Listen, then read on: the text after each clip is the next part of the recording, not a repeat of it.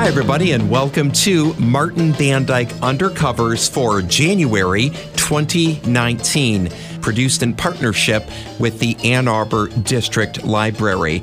This month's interview is with author Thor Hansen about his new book, Buzz, The Nature and Necessity of Bees. Now, bees are like oxygen, ubiquitous, essential, and for the most part unseen. While we might overlook them, they lie at the heart of relationships that bind the human and natural worlds. In Thor's new book, Buzz, he takes us on a journey that begins one hundred twenty-five million years ago when a wasp first dared to feed pollen to its young. From honeybees and bumblebees to lesser-known diggers, miners, leafcutters, and masons, bees have long been central to our harvests, our mythologies, and our very existence.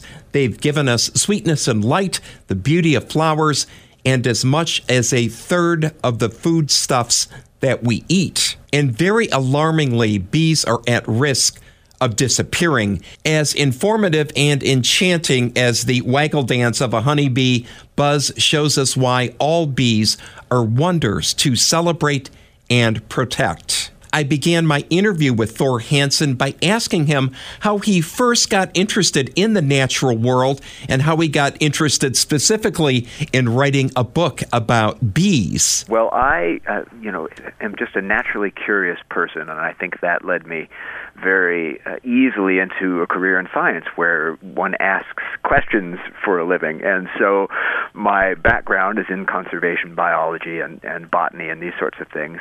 Uh, and then it also just transpired that I came into writing very naturally because it it allows me to delve deeply into these topics that fascinate me so much. And so what I've come up with at this point is sort of a combination of science and, and storytelling, really. And I think it fills a, a, a niche that we really need, and that is translating scientific discoveries and ideas for a wider audience, which is, you know, something that many scientists don't have the time or, or don't have the interest to do. And so uh, it uh, sort of fills a gap, I think, in our you know, communication about these important ideas to a, a broad audience. And and it's, you know, happily something that I really enjoy doing. So it has turned out to be quite a, a, a good combination for me. And, and why a book specifically about bees? Sure. Well, you know, the bees are totally fascinating creatures, and I became interested in them when I was doing graduate work and studying large rainforest trees down in Central America. And I'd gone out into the landscape there and genetically fingerprinted all of the adult trees in a particular landscape because I wanted to understand how the population worked.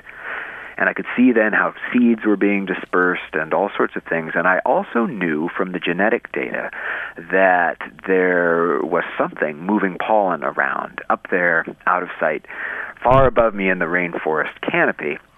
And because the tree was a member of the pea family with these big purple pea flowers, just like the sweet peas or garden peas in your backyard, yeah. I knew that the something up there had to be bees.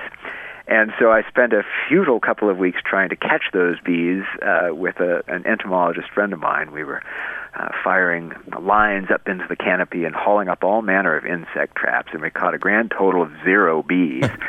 uh, so it was a failure scientifically, but it sparked within me this fascination for bees that simply wouldn't rest, and I've been well, really looking for ways to chase after them in, in my work and, and in daily life ever since. How far back do bees go? I mean, about how many of them species are there? I mean, how how old did they go back in like the, the chain of evolution? And what did they evolve from? It's a marvelous question, a marvelous question. How long have bees been around and where did they come from? And some of it is still shrouded in mystery. We know the out, the basic outline of this story, but there are very few fossils of bees from this time. So uh, what we do know is that bees evolved from wasps, that wasps came first. huh. and bees evolved from them, and they still look quite a lot alike, which is why the two groups are so often confused.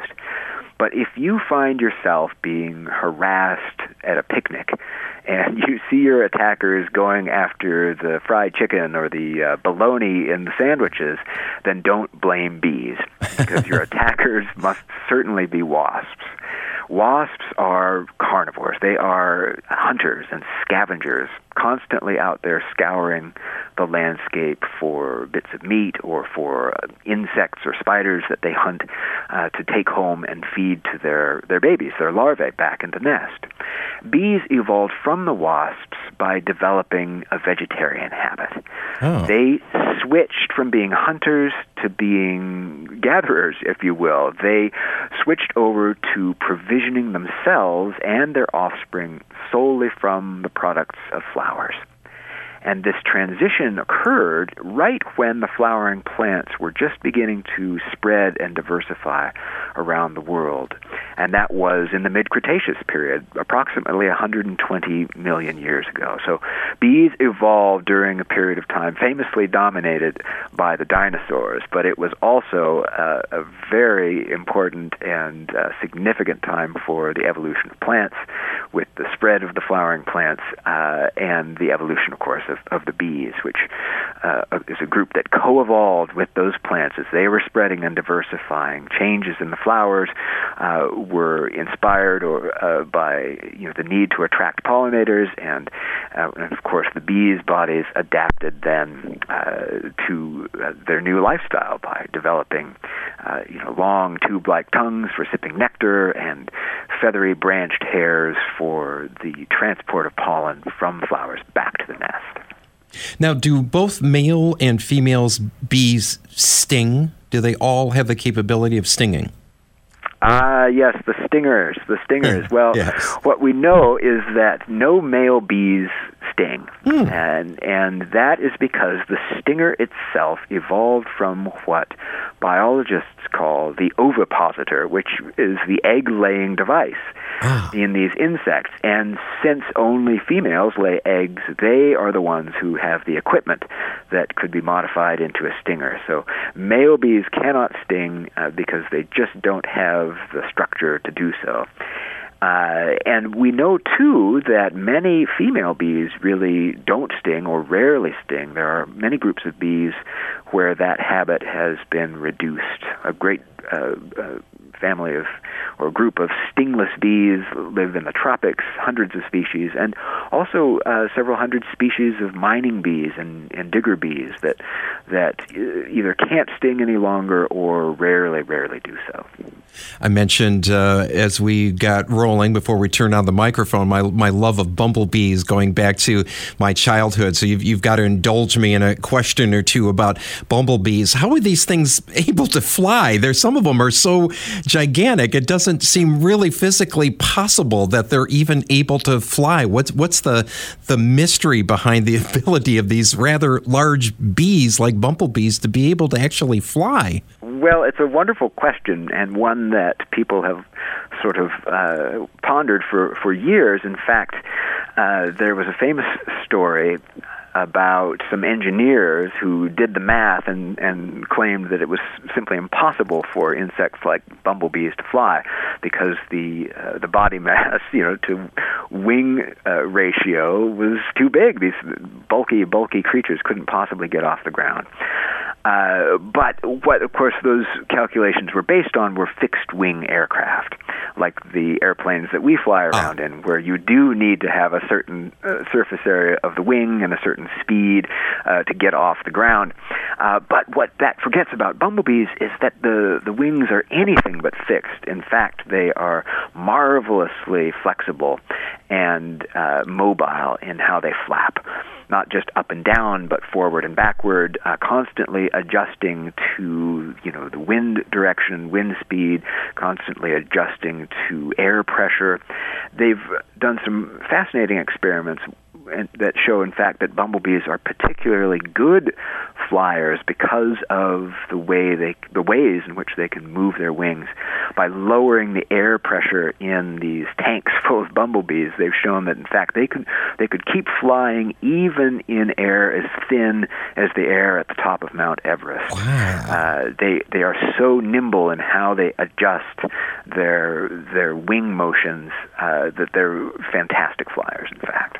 So I've got these thistle plants in the backyard, uh, which just reached peak bloom a couple weeks ago, and all, all the way back to when I was a little boy. The bumblebees, just like clockwork, are all on these thistle plants, get, getting the pollen. And so, is it the color? They're bright purple. Are they able to perceive color super well? Is that what is attracting them to these particular plants, or is it smell, or, or what is it?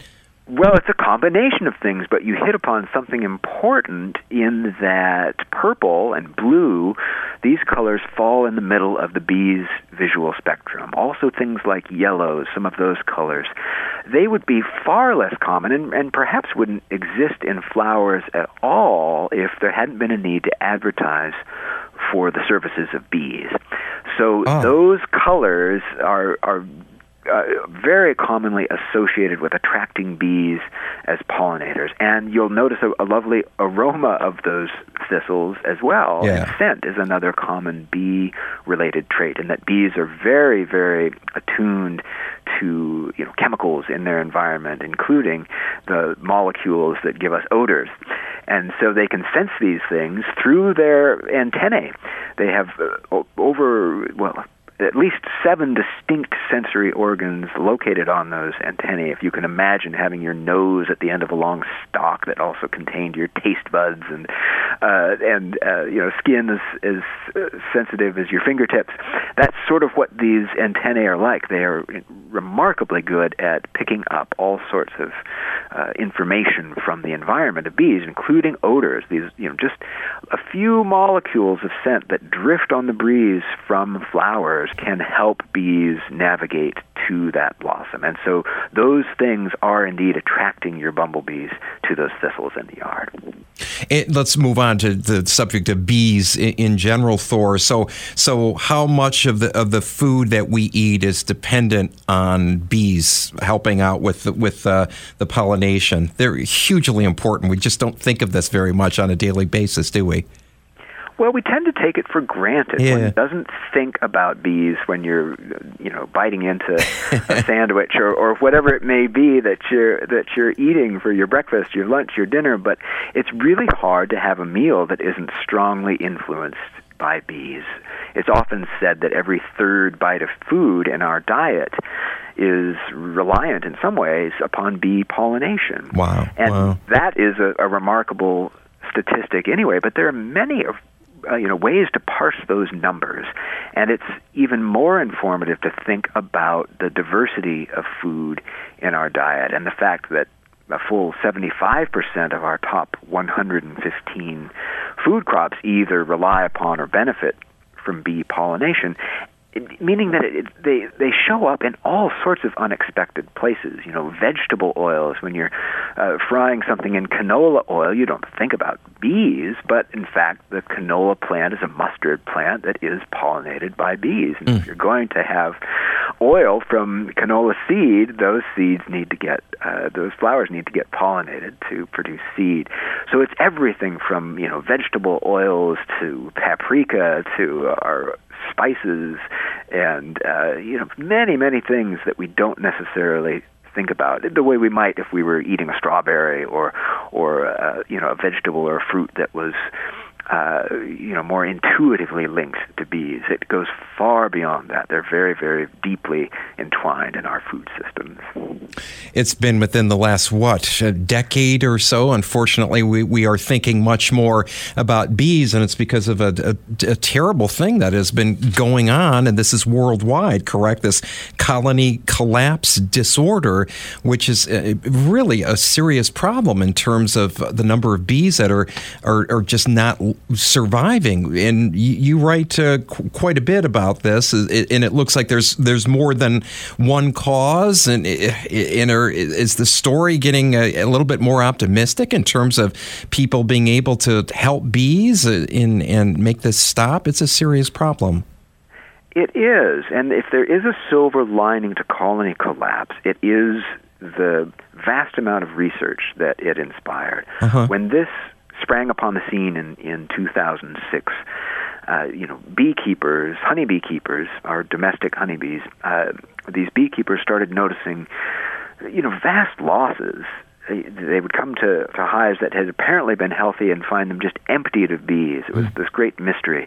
And it began here in North America and then spread to Europe as well in the years that followed. And that got people looking into what would be causing it and also looking at what might be affecting native bees. So what began as a search for, for a cause for, you know, a malady affecting one species has grown really into a concern about what may be affecting all bees. Because the one thing that has become clear now after a decade of, of research is that it's more than one thing. You know, colony collapse in its uh, truest form with these empty hives uh, is actually on the wane. There are, you know, still massive bee losses, but colony collapse accounts for only five uh, or ten percent of them. So what people have learned, in fact, that it's more uh, accurate to think of this as something like a multiple stress disorder, mm. where you see bees suffering from a number of things in their environment. And, and several of the key ones have been summarized as what they call the four Ps, being pesticides and, and pathogens and parasites, and also what uh, they call poor nutrition, uh, which simply refers to the lack of flowers in many of our landscapes, where we are developing areas, you know, in urbanizing areas, but also out in our rural landscapes where changes in farming practices have Uh, altered those landscapes so that we no longer have, you know, a diversity of crops in small farming sort of situations, or crops that are separated by hedgerows that may have, you know, a lot of flowers in them. We tend to grow things very efficiently now, but mass producing one crop over vast acreage means that even if it is a flowering plant attractive to bees, it will only provide food for a few weeks out of the year. And then for the rest of the year, that whole landscape there, without hedgerows and, and without other crops interspersed, is virtually a desert. And so we see then a real drop-off in uh, flowers in our rural areas, as well as the development that's going on. And it has led to a, you know, in, in a sense, sort of a nutrition crisis for bees that that combines with all these other factors uh, to create an overall problem with bee health, affecting honeybees, but also many of our wild and native bees, like your bumblebees or the or the twenty thousand other species of bees that inhabit our planet. So final question, Thor, what, what can the average person do to, to help the decline of bees? What what can the person, you know, who owns a house or, you know, got a little piece of land, what what can they plant? What what can they do to, to, to help? Well, this is one of the encouraging signs, and that is that bees respond to help. If you plant more flowers, if you provide more floral resources, you will experience something that can be very rare in conservation biology, that and that is instant gratification. uh, if you add thistles to your yard, as, as you have uh, in your backyard, uh, you see bees finding them. They're always on the lookout. And so when we increase the floral resources and reduce pesticide use and uh Uh, provide more nesting habitat, which can be as simple as, as bare ground for, for ground nesting bees, or uh, paper tubes or holes in wood for the cavity nesters, a variety of ways to do so, just there in your backyard, uh, or in the closest park, or along roadsides, or even a window box in a in an urban apartment can provide habitat. When we do these things, we find that the bees respond, and respond quickly. So we are learning that even in places that are very heavily industrially farmed, uh, by adding in, putting hedgerows back in the landscape, bees immediately or very soon will colonize those places and provide more pollination services and, and more diversity in those landscapes. So we're seeing that bees respond uh, even to our backyard remedies. And, and so it's just at the beginning, but we do see it, a, the beginning of a turnaround in how we can get out there and help the bees. There are some great organizations working on this, and even some response now from large corporations that are requiring more bee-friendly practices in their supply chains, you know, groups like General Mills, for example. Uh, so you look for labels now on products. There's a new a new uh, uh, certification program for bee-friendly products that should be hitting in the next year or two that will help you as a consumer even get out and do things for bees in deciding what you choose to consume. Thanks for listening to Martin Bandyke Undercovers for January twenty nineteen. Our interview was with Thor Hansen about his book, Buzz, The Nature and Necessity of Bees. This has been a presentation of the Ann Arbor District Library. Bummer bee, bummer bee, please come back to me. Bummer bee, bummer bee, please come back to me. You got the best old thing, any bum bee that I ever owned.